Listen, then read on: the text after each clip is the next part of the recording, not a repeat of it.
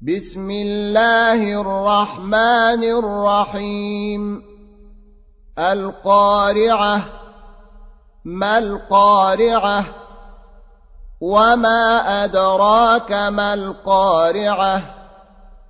يوم يكون الناس كالفراش المبثوث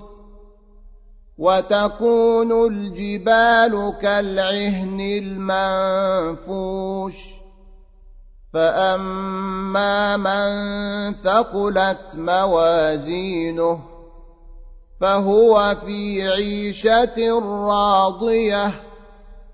وأما من خفت موازينه فأمه هاوية وما أدراك ما هي نار حامية.